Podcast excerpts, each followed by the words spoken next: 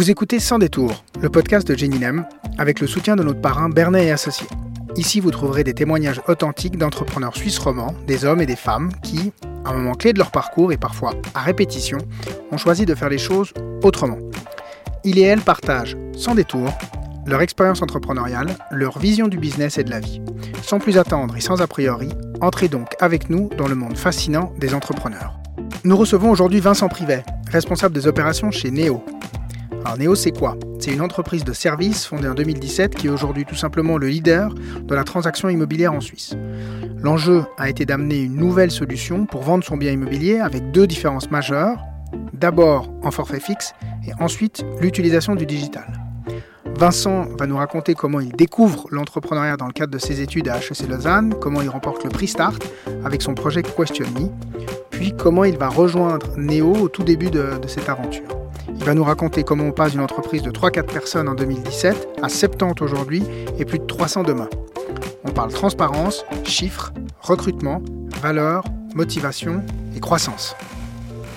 Bonjour Vincent, bienvenue dans ce podcast. Bonjour. Est-ce que tu peux nous dire qui tu es? Je m'appelle Vincent, euh, j'ai 28 ans, euh, j'habite à Lausanne, euh, donc je m'occupe des opérations chez, chez Neo en ce moment. J'ai commencé ma carrière par les études à HEC Lausanne en 2010. Euh, donc j'ai commencé avec un bachelor euh, en management, et puis à la fin de ce bachelor, je savais pas trop quoi faire, donc j'ai euh, commencé par un stage ensuite chez Crédit Suisse, et ensuite un stage chez Deloitte en, audit.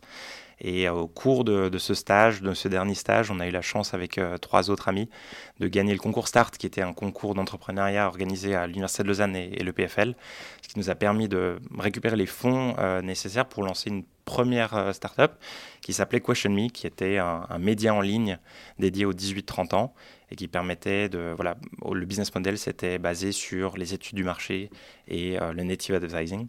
Et par la suite, euh, j'ai travaillé dans le groupe de la Rive, en analyse immobilière.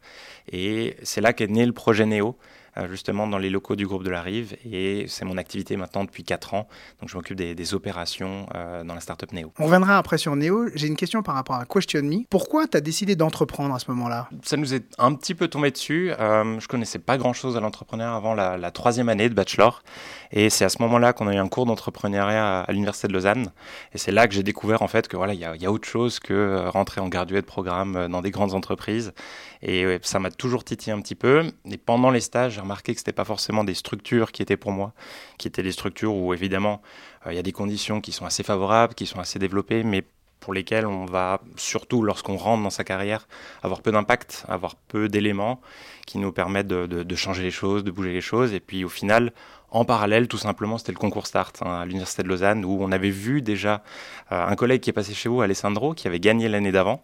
Et on s'est dit, bon, bah, on peut essayer, on va essayer. Donc on a essayé avec deux projets, et puis un des deux a été retenu, c'était Question Me. C'est un peu ça qui nous a lancé, je dirais, euh, directement. En quelques mots, Question Me, c'est quoi? Alors Question Me, c'était un média en ligne dédié aux 18-30 ans qui permettait de s'informer sur l'actualité, mais tout par le biais de questions, par le biais de sondages, dans lesquels en fait on avait les étudiants en Romandie, puis petit à petit les 18-30 ans en Romandie. Et à ce moment-là, les gens venaient sur le site, répondaient à des questions, s'informaient sur l'actualité, mais en même temps pouvaient aussi gagner des bons, gagner des, euh, des, des, prix chez nos partenaires. Et puis le business model de Question Me était tourné autour de deux éléments, c'était le native advertising, c'est-à-dire qu'on proposer des campagnes publicitaires à nos clients qui étaient des sociétés soit régionales, soit nationales sur la plateforme. Puis le deuxième point, c'était l'étude de marché parce qu'on avait un format de sondage, un format de questions qui nous permettait justement bah, de récupérer des insights sur cette tranche d'âge et puis ensuite de pouvoir faire des études de marché pour les clients. Qu'est-ce que tu retires de, de cette première expérience entrepreneuriale? Alors beaucoup de choses, beaucoup de choses. Euh, j'en retire premièrement le, goût de l'entrepreneuriat, c'est-à-dire que j'ai eu envie de, rester dans ce milieu, de pouvoir être dans un milieu où on peut voir potentiellement une opportunité, un problème sur le marché à résoudre. Et je pense que c'est un des éléments sur lesquels on a pu, en étant très jeune, donc j'avais 21 ans à l'époque, euh, remarquer qu'on peut, en quelque temps, notamment grâce à la, puissance du digital, changer des éléments sur le marché. Euh, donc ça, c'est un des éléments, c'est le goût de l'entrepreneuriat, c'est le goût de pouvoir continuer dans des structures qui sont potentiellement plus petites que les structures dans lesquelles j'avais débuté ma carrière. Et après, plein d'apprentissages, notamment sur euh, comment designer un produit, comment analyser un marché pour pouvoir apporter le produit sur ce marché, comment faire ses premières ventes aussi, euh, donc toute la science de la vente, la science du démarchage, de la commercialisation, parce que moi je m'occupais plutôt de cette partie-là, et aussi pas mal d'éléments sur le marketing. Donc euh, on, c'est là qu'on a appris nos premières bases avec les, les campagnes Facebook à l'époque, euh, les campagnes Google, etc. Donc je dirais chaque département qu'on peut voir dans une entreprise, on l'a un petit peu étudié et ça nous a permis de vite tester et faire des erreurs sur ces sujets sans forcément avoir un énorme impact. Et comment euh, t'es arrivé chez, chez Neo? Alors Neo, le, projet Neo en fait est né dans le groupe de la Rive et puis moi j'étais employé dans le groupe de la Rive à l'époque en parallèle de Question Me et c'est tout simplement en fait bah, le, cofondateur euh, Eric euh, est arrivé dans les bureaux et puis moi j'ai vu ça un petit peu de loin. Euh, puis je me suis intéressé assez rapidement au projet et à ce qu'il faisait. Et c'est par cette occasion, au final, qui m'a proposé de, rejoindre l'équipe et de commencer à travailler sur le projet lorsque j'étais encore employé au groupe de la Rive. Et puis après, petit à petit, le projet Neo a assez vite grandi. Et naturellement, en fait, je suis allé ensuite 100% euh, dans le projet. Qu'est-ce que tu fais aujourd'hui chez Neo? Aujourd'hui, chez Neo, je m'occupe des opérations sur le marché suisse. Donc, les opérations, ça comprend tout ce qui est commercial. Donc, c'est la gestion de, tous les agents, de tous les courtiers sur le marché, de tous les assistants et les, coordinateurs de vente, ce qui représente environ 35-40 personnes en ce moment. Et au total, chez Neo, il y a combien de personnes? Alors, au total, maintenant, je crois qu'on a passé la barre des 70 personnes avec l'objectif d'être environ 300 personnes dans 3 ans. Euh, donc on est, voilà, on est bien avancé parce que ça fait 4 ans maintenant que la société a, été créée, mais il y a encore pas mal, à, pas mal à faire, euh, ce qui rend aussi le projet excitant parce qu'on continue à, vouloir se développer. Quelle a été la réaction en fait du, des, acteurs euh, traditionnels? Alors, bah, il y a eu une réaction, donc ça c'était déjà un, bon signe de notre côté sur le marché. la, réaction, elle a été assez, elle a, elle a évolué, je dirais. Au début, on était vraiment une une petite entreprise, hein, on arrivait sur un marché où, dans lequel vous avez des acteurs qui sont déjà très très bien établis, tant sur le marché suisse alémanique que suisse roman. Donc au début, je pense qu'on était un petit peu moins considéré que ce qu'on est maintenant. Euh, d'autant plus que voilà, la société a évolué, la société a grandi. Donc au début, je dirais c'était plutôt euh, une, observation du marché, euh, pas forcément un questionnement complet. Et petit à petit, lorsque le marché a vu, effectivement, le marché nous a accueillis, parce que maintenant on est dans, dans, le top, dans les leaders des, des, sociétés immobilières en Suisse sur la transaction immobilière. là, je dirais que maintenant les acteurs traditionnels considère plutôt notre solution et, remarque effectivement que c'est un modèle qui peut, à mon avis, coexister sur le marché, euh, qui n'est pas forcément un modèle à combattre. Mais après, voilà, je ne connais pas non plus toutes les, réflexions à l'interne des, sociétés, mais on a une, relation, je dirais, qui est assez, qui est assez distante, distante par rapport à leur modèle. Euh, mais à mon avis, c'est des modèles qui peuvent coexister sur le marché. Et au niveau opérationnel, comment est-ce qu'on passe de 3 personnes à 70 Il y a plusieurs étapes justement sur, euh, sur, sur l'évolution. Alors, 70, c'est le, le, total hein, de la société pour l'instant. Au niveau opérationnel, on est 35-40 personnes. Euh, mais pour avoir vu justement l'évolution de la société depuis le début, je dirais qu'il y a à peu près trois grands paliers. Il y a un premier palier, à mon avis, à 8-10 personnes. Euh, donc quand on commence à 2-3 personnes, on arrive à 8-10 personnes. Ça, c'est un premier palier. Le deuxième, je pense qu'il est entre, entre 17, et 20, 17 et 20 personnes. Et puis après, le troisième, il évolue, je pense, beaucoup en fonction des, différents types d'industries ou des sociétés. Mais pour nous, il a été, je pense, à partir de 40, 50 personnes. Ce sont vraiment les, trois étapes qu'on a pu voir pour l'instant. Et qu'est-ce qu'elles ont de différentes, ces trois étapes? Alors, au niveau de différence, euh, au début, quand on est justement 2, 3, 4 personnes sur le projet, on, a, on fait un peu de tout. Donc euh, ça, ça ressemblait effectivement à, à mon expérience précédente, c'est-à-dire qu'on on va être impliqué, toutes les personnes vont être impliquées dans beaucoup de décisions. Euh, beaucoup, on va beaucoup donner son avis, on va être au courant de presque 100% de ce qui se passe, que ce soit au niveau vente, marketing, au niveau du développement aussi, euh, donc le développement digital. Euh, on va vraiment être impliqué là-dedans. Et à 8-9 personnes, le premier palier, il arrive parce qu'on commence à se responsabiliser, c'est-à-dire on commence à avoir des responsabilités propres et on commence à, je dirais, esquisser les bribes de ce que seront les départements dans le futur. Et ça, c'est un élément qui change déjà pas mal la dynamique, dans le sens où on va fonctionner plus par projet, on va mettre des personnes qui sont responsables chacune des deadlines et des priorités, et en même temps, on va commencer à être moins impliqué dans tous les éléments, ce qui fait que les relations aussi entre les personnes, elles changent un peu, et on laisse, je dirais, un peu plus d'air, et on se spécialise un petit peu plus. Euh, ensuite, l'étape de, de 17, 18, 20 personnes, c'est une étape où là, on commence vraiment à passer, je dirais, dans la partie spécialisation. C'est-à-dire que on a beaucoup de profils normalement qui sont assez généralistes au début. Et à 17-18 personnes, on commence à recruter des personnes qui vraiment peuvent nous apporter une compétence vraiment spécifique. Euh, c'était le cas notamment en, marketing, ou lorsqu'on a commencé à développer toute la partie opérationnelle pour chercher des, agents d'expérience, des personnes qui avaient fait ce métier dans des sociétés traditionnelles aussi, et qui nous ont apporté une autre vision. Euh, donc ça, c'est vraiment un point où en plus de la formation des départements, c'est la spécialisation des profils qui fait que ça se développe. Et puis après, je dirais le, troisième palier qu'on a vécu, je dirais c'est plutôt un changement euh, en termes de, structure, de processus et en même temps de culture euh, d'entreprise dans lequel effectivement, quand on est 40-50 personnes, d'autant plus que l'évolution à 40-50 personnes de notre côté, elle était pendant le corona. Donc on a eu justement euh, beaucoup de nouvelles personnes qui sont rentrées, qui ne se connaissaient pas forcément, parce qu'on a eu moins d'événements d'entreprise, on a eu moins de contacts. Et là, c'était un, point où on a beaucoup travaillé aussi sur comment façonner notre culture d'entreprise et comment faire en sorte que les managers qu'on mettait en place, qui n'étaient plus forcément euh, les personnes qui ont confondé la société, puissent aussi véhiculer les valeurs, véhiculer la culture qu'on avait et de pouvoir la faire persister dans, dans les prochains mois.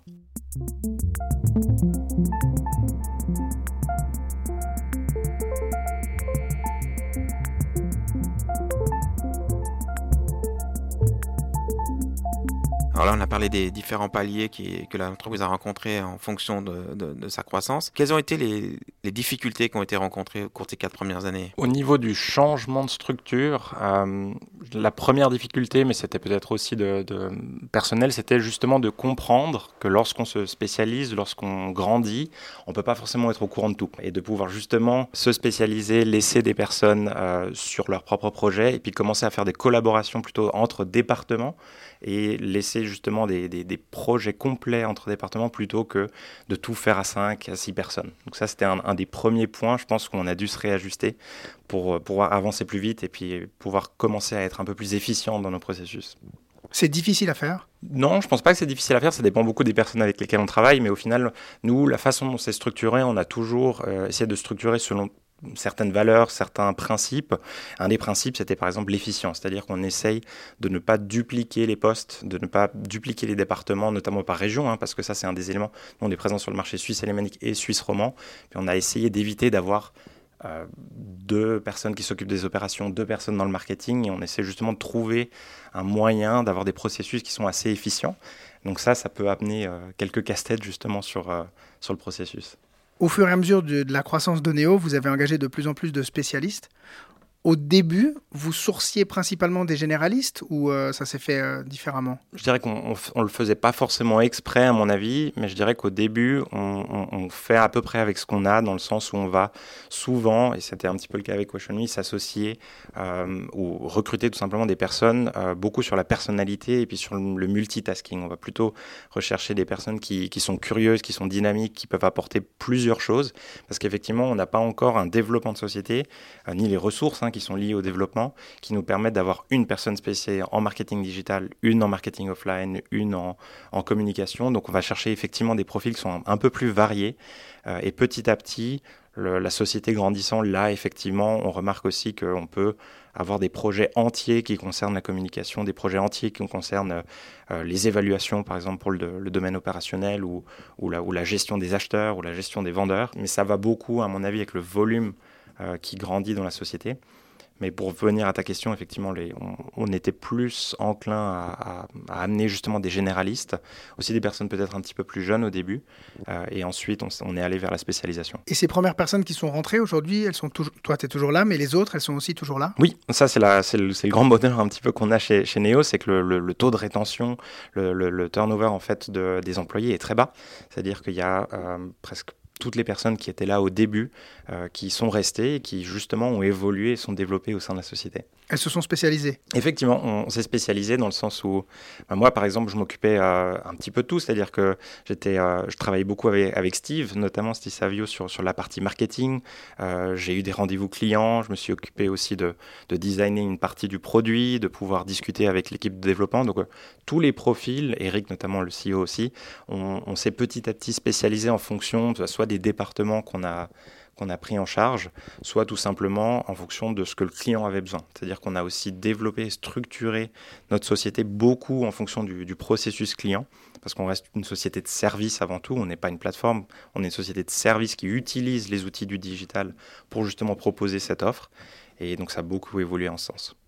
On sait que pour les, entreprises, c'est un gros challenge de conserver ses talents euh, et, de fidéliser ses collaborateurs.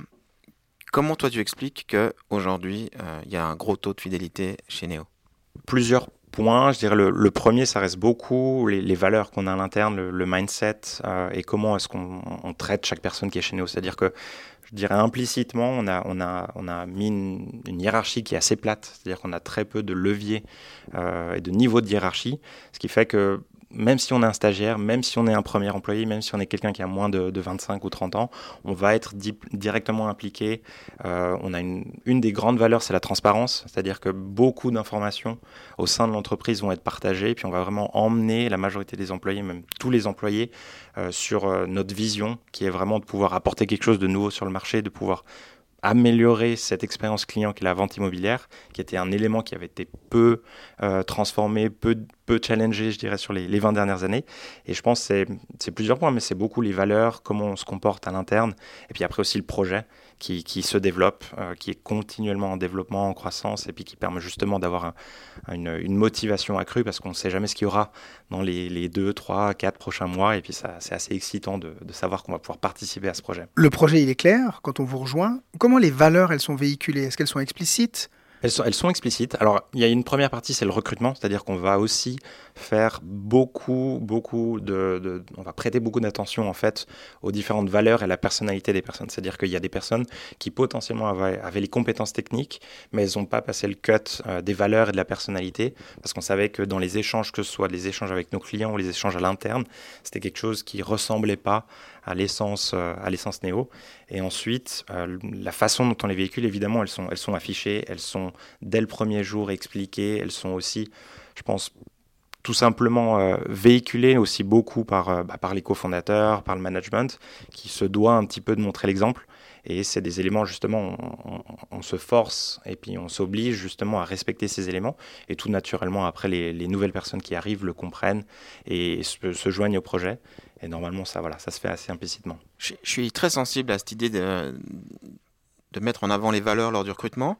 Du coup, qui fait le recrutement chez Neo? Alors, il est en deux parties. Euh, en premier lieu, c'est quand même le département RH, hein, parce que c'est des personnes qui, justement, vont faire tout le filtre au niveau des, des premiers éléments qui sont assez rationnels, euh, et ensuite en termes de compétences. Et rapidement, en fait, le, manager qui va ensuite gérer la personne va être impliqué. Euh, donc, on a un des premiers entretiens qui sont avec les ressources humaines, qui sont les entretiens classiques. Ensuite, on a directement les entretiens avec le, manager qui recrute, qui va faire des, études de cas, mais directement aussi des, visios. Hein. avec le Covid, on est vite passé sur, euh, sur les entretiens vidéo. Et de toute façon, à la fin, c'est des entretiens qui sont sur place et dans lequel le potentiel employé va aussi rencontrer des personnes qui seraient soit ses collègues, soit des personnes qui ont travaillé dans un autre département, et dans lequel on va aussi les laisser tout seuls dans la salle pour qu'ils puissent librement poser leurs questions et voir un petit peu l'ambiance euh, et voir un petit peu la philosophie qui est véhiculée à travers euh, les employés qui seraient là pour répondre à leurs questions. Tu insistes beaucoup sur les valeurs et la culture de Néo. Euh, c'est souvent quelque chose d'assez conceptuel. Comment ça se matérialise ça dans le quotidien euh, D'abord des, recrutements et ensuite euh, dans le day-to-day? Alors dans la partie recrutement, elle se matérialise tout simplement par le fait qu'on affiche en fait nos valeurs, c'est-à-dire qu'on affiche la transparence, l'équité, l'humilité. Ça c'est nos trois valeurs principales qui nous, qui nous guident. Donc c'est des éléments qui sont sur le site que les différents job descriptions ont aussi, c'est-à-dire qu'on va expliquer en premier lieu l'histoire de Neo sur quoi on se base pour pouvoir créer chaque modèle, créer chaque offre. Euh, ensuite, dans la partie recrutement, je dirais, elle se matérialise pas énormément au début, mais elle se matérialise plutôt vers la fin, une fois qu'on a passé l'écueil de toutes les compétences techniques et, du profil, je dirais, plus rationnel. Et là, ça va se matérialiser par les échanges que le candidat peut avoir avec des personnes qui travaillent déjà, qui ne sont pas forcément là dans le processus de recrutement, euh, mais qui vont pouvoir raconter comment est-ce qu'ils vivent leur expérience néo. Euh, et puis ensuite, on a beaucoup aussi d'études de cas, c'est-à-dire qu'on va, sur la base des valeurs, sur la base de, chaque profil qu'on a besoin, euh, créer des questions qui sont types, qui leur pose par exemple, bah, dans cette situation, si jamais c'est des positions de management, vous avez un employé qui arrive et qui a cette requête, comment est-ce que vous allez vous comporter? Et puis, notamment avec les ressources humaines, on va aussi pouvoir facilement analyser le type de réponse et voir si oui ou non ça rentre avec ce que l'on ferait et si c'est voilà, si c'est de la transparence, de l'équité ou de l'humilité. Puis après, au niveau interne, de nouveau, c'est affiché à l'interne, c'est affiché dans nos communications. Puis je pense que c'est beaucoup par l'exemple aussi du management et, d'Eric, hein, notre CEO, c'est-à-dire que on va partager les informations, on va, on va pas cacher certains points euh, sous prétexte que c'est des personnes qui sont N-2, N-3.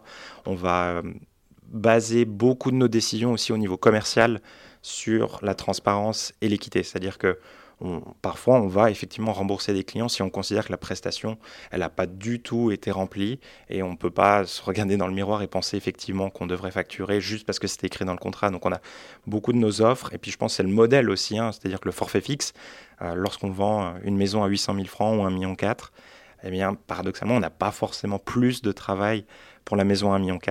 Et on a effectivement des cas où les maisons plus chères, les maisons qui sont sur des marchés qui sont aussi plus dynamiques, par exemple le centre de Genève, vont partir plus vite, vont avoir plus de traction et vont procurer moins de travail à nos équipes qu'une maison potentiellement euh, à 800 000 francs sur d'autres marchés. Ce qui fait qu'effectivement, le, rien que le modèle sur lequel on a construit notre offre commerciale est un modèle qui respecte nos valeurs, qui est l'équité et la transparence. Et ça, parce que tu nous as parlé des différentes phases, euh, moins de 10 employés, 17-20 euh, et puis plus, ça, ça reste le socle ces valeurs? Oui, ça reste le socle. Euh, et, c'est justement quand on fait la rétrospective des personnes parfois qui, bah, soit qu'on a dû malheureusement licencier, soit des personnes qui sont parties, il y a beaucoup euh, de cas où on remarque effectivement que la personnalité de la personne, les valeurs, les, volontés de la personne n'étaient pas en lien avec la façon de fonctionner. C'est-à-dire que c'est des personnes qui potentiellement avaient euh, des compétences techniques assez, assez établies, qui avaient des compétences et des performances surtout, mais au bout d'un moment, tout simplement la façon et la philosophie, la vision euh, de l'entreprise était plus en lien avec cette personne. Et c'est, je pense, la majorité des départs qu'on a, qu'on eu euh, chez Neo.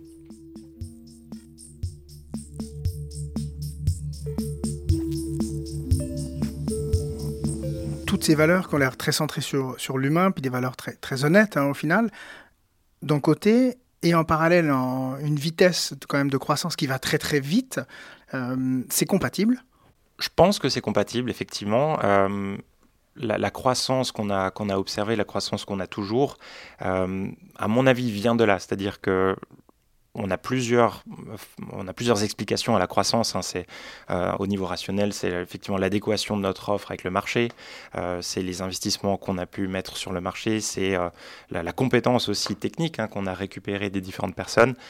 mais il y a un élément, c'est aussi la, motivation de chaque personne. C'est-à-dire que les, les 70 personnes qui, composent Neo sont quand même des personnes qui, quand elles se lèvent le matin, elles viennent faire partie d'un projet et elles sont, on le remarque aussi, force de proposition, hein, même si c'est un élément qui est très générique, c'est même le ou la stagiaire, même les premiers employés ont tout de suite euh, des responsabilités qui sont assez grandes et qui prennent à cœur et qui vont justement pouvoir aider à apporter des nouvelles solutions. Donc je pense que voilà, on peut se développer rapidement et en même temps garder des, valeurs qui restent très humaines. On revient un peu toujours sur, le même sujet, mais à 5, communiquer, transmettre ses valeurs, tout ça, c'est simple. À, à 50, et quand on est dans différents bureaux, euh, comment on arrive à garder cette transparence dans les équipes et comment on communique les informations pour que le niveau d'information soit à peu près identique euh, pour tout le monde?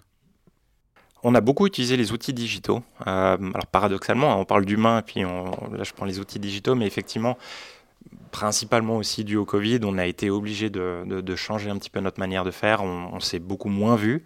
Euh, là, ça recommence effectivement euh, grâce, à la vaccination. Donc, on peut justement euh, se revoir, faire des événements entre équipes, entre entreprises.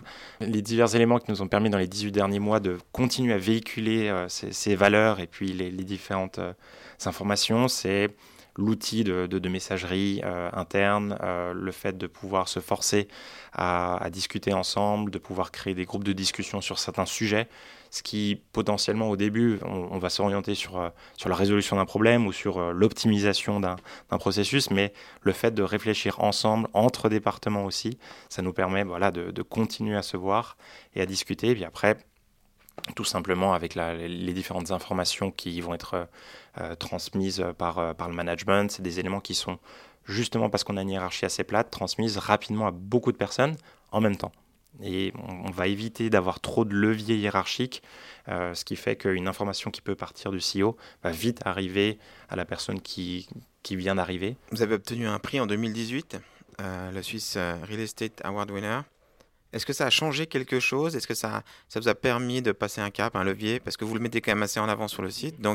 Qu'est-ce que ça vous a apporté? Alors, personnellement, ça a, été, euh, ça, a, été une récompense. Ça a été quelque chose que. Voilà, c'est en 2018, hein, donc ça faisait juste euh, un an, un an et demi qu'on avait, euh, qu'on avait commencé le projet. Donc, c'était assez plaisant et, gratifiant de voir que des professionnels du monde de l'immobilier avaient voté pour notre solution. D'accord? Donc, c'était vraiment dans, le monde immobilier notre solution qui avait été choisie. Et ensuite, effectivement, c'est quelque chose qui est, beaucoup mis en avant parce que c'est une manière aussi pour nous de crédibiliser notre solution et de montrer effectivement au marché que voilà, notre solution est une bonne solution. C'est aussi pour ça qu'on met en avant beaucoup nos clients, notamment à travers des témoignages. Donc c'est une manière pour nous euh, de prouver en toute transparence euh, que notre solution fonctionne, qu'elle est euh, justement justifiée et puis qu'elle est appréciée et puis acclamée par nos clients. Dans un secteur où on sait qu'il y a une certaine compétitivité entre les, différents, les différents acteurs, est-ce qu'on parle chiffres de chez Neo? Est-ce qu'on parle performance? Est-ce qu'on parle nombre de transactions à faire, etc. Oui, ça c'est un des éléments hein, qui, fait, je pense, on a beaucoup de parlé de valeur, mais un des éléments c'est beaucoup le, je l'efficience et puis les, éléments propres au digital que sont l'utilisation des données. Et l'utilisation des données, on les, on, les, on, les, on les processe pour notre utilisation interne et externe. Externe, ça va être justement la mise à disposition de toutes les données qu'on peut observer sur la commercialisation d'un bien, et de la partager avec notre client pour qu'il remarque en toute transparence la performance ou non. Euh, et ensuite, à l'interne, oui, on, parle beaucoup de chiffres, on mesure beaucoup de choses. Et surtout, ces chiffres ne sont pas conservés par le management, ils sont transmis et partagés avec les équipes. Euh, parce qu'au final, ces chiffres, ils viennent euh, des équipes terrain, des équipes au bureau.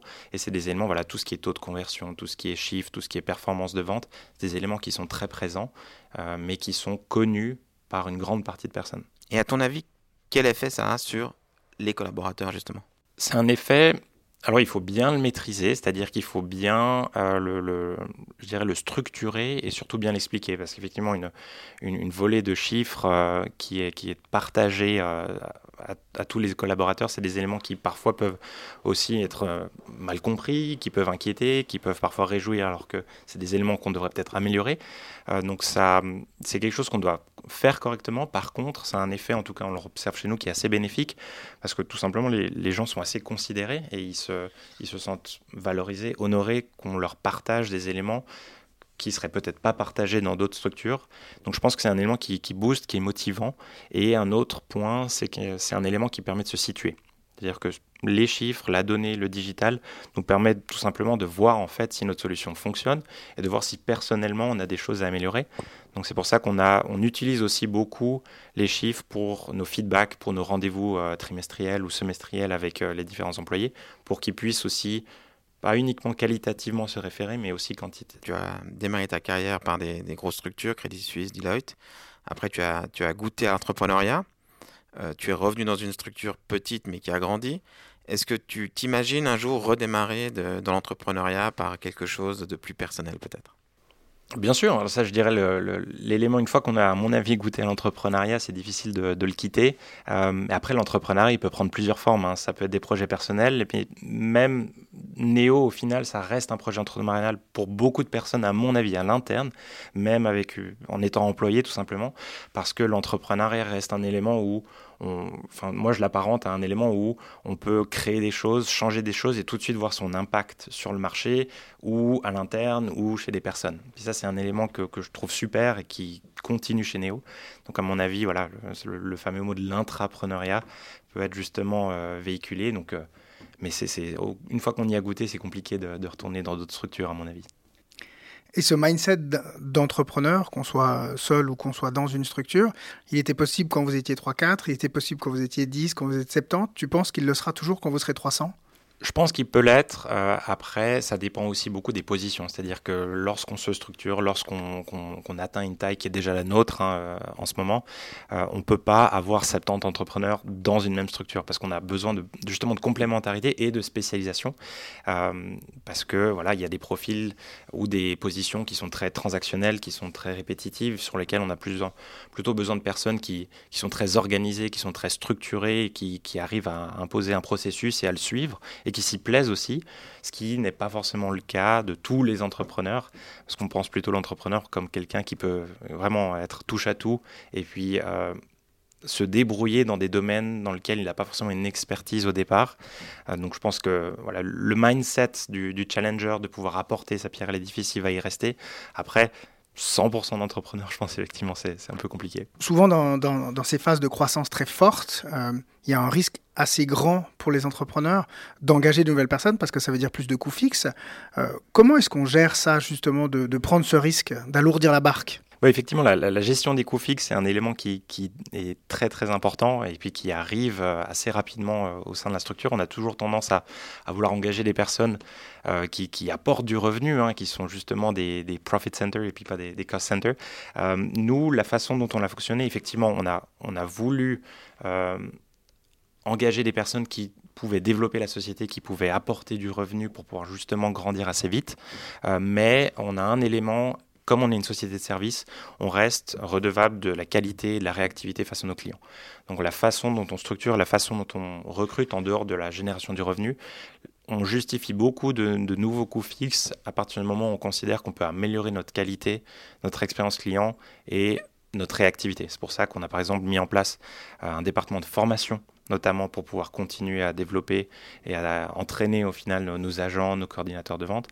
Donc ces deux facteurs, c'est générer du revenu, structurer, mais aussi vraiment faire attention à la qualité et à la réactivité de notre service. Et c'est à ce moment-là qu'on décide d'engager des nouvelles personnes. Et donc qualité et réactivité, vous avez des indicateurs pour suivre ça? Oui, euh, on a des indicateurs. Alors, il y a, plein d'indicateurs, mais l'indicateur de la qualité, ça va être par exemple euh, les témoignages des clients. On fait des, feedbacks réguliers avec nos clients qu'ils aient vendu ou qui soient en cours de vente avec nous. Euh, c'est aussi la perception de la qualité interne, c'est-à-dire qu'on réfléchit à la qualité externe de notre service, mais on est bien conscient qu'on doit apporter une qualité de, de, vie, une qualité d'employé au final qui, soit, qui soit au niveau. c'est pour ça aussi que rapidement aussi on a mis un département de ressources humaines, un département de formation et aussi euh, une structuration du processus euh, qui permet justement à chaque employé de pouvoir s'amuser et puis vraiment se, plaire dans son métier. Et au final, ça se répercute toujours euh, face aux clients. Nous sommes arrivés au terme de cette rencontre avec Vincent. On a compris en l'écoutant la croissance très rapide de Néo a été possible grâce à la culture de l'entreprise, à ses valeurs, dont l'efficience qui est rendue possible par une hiérarchie très plate et donc des responsabilités fortes pour toutes les collaboratrices et les collaborateurs. Un autre élément de structuration dans l'aventure Néo, c'est le digital, qui permet l'optimisation des processus et qui permet de libérer du temps sur la valeur ajoutée pour les clients. Moi, j'ai bien aimé également comprendre comment Neo a vécu les trois phases de sa croissance. D'abord, 3-4 fondateurs avec des personnes qui sont multitask, touche à tout, tout le monde fait tout et donc est au courant de tout. Puis il y a ce premier palier vers 8-10 personnes où l'entreprise commence à fonctionner par projet et où les gens ne sont plus forcément au courant de tout. Ensuite, le nouveau palier vers 20 personnes avec le recrutement de personnes qui amènent une compétence très spécifique et d'autres visions. Et enfin, au-delà de 50 personnes. Évidemment, l'enjeu quand on engage toutes ces personnes, c'est de les garder. Et pour les garder, pour les fidéliser, Neo implique ses employés autour d'un projet en développement en respectant ses valeurs et une hiérarchie assez plate où l'information circule bien. Et si vous souhaitez aller plus loin avec ces notions, je vous recommande le livre de John Doerr, Mesurer ce qui compte, où vous pourrez vous familiariser avec la méthode des OKR, Objective Key Results.